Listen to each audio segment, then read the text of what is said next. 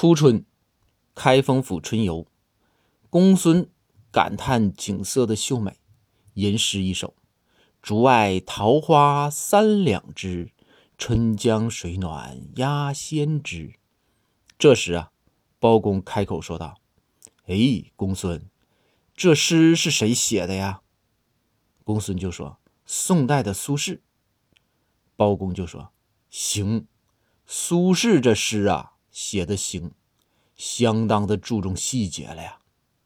公孙就说：“那当然，大人，那苏轼啊，可是大文人呐，大文豪啊，文人骚客呀。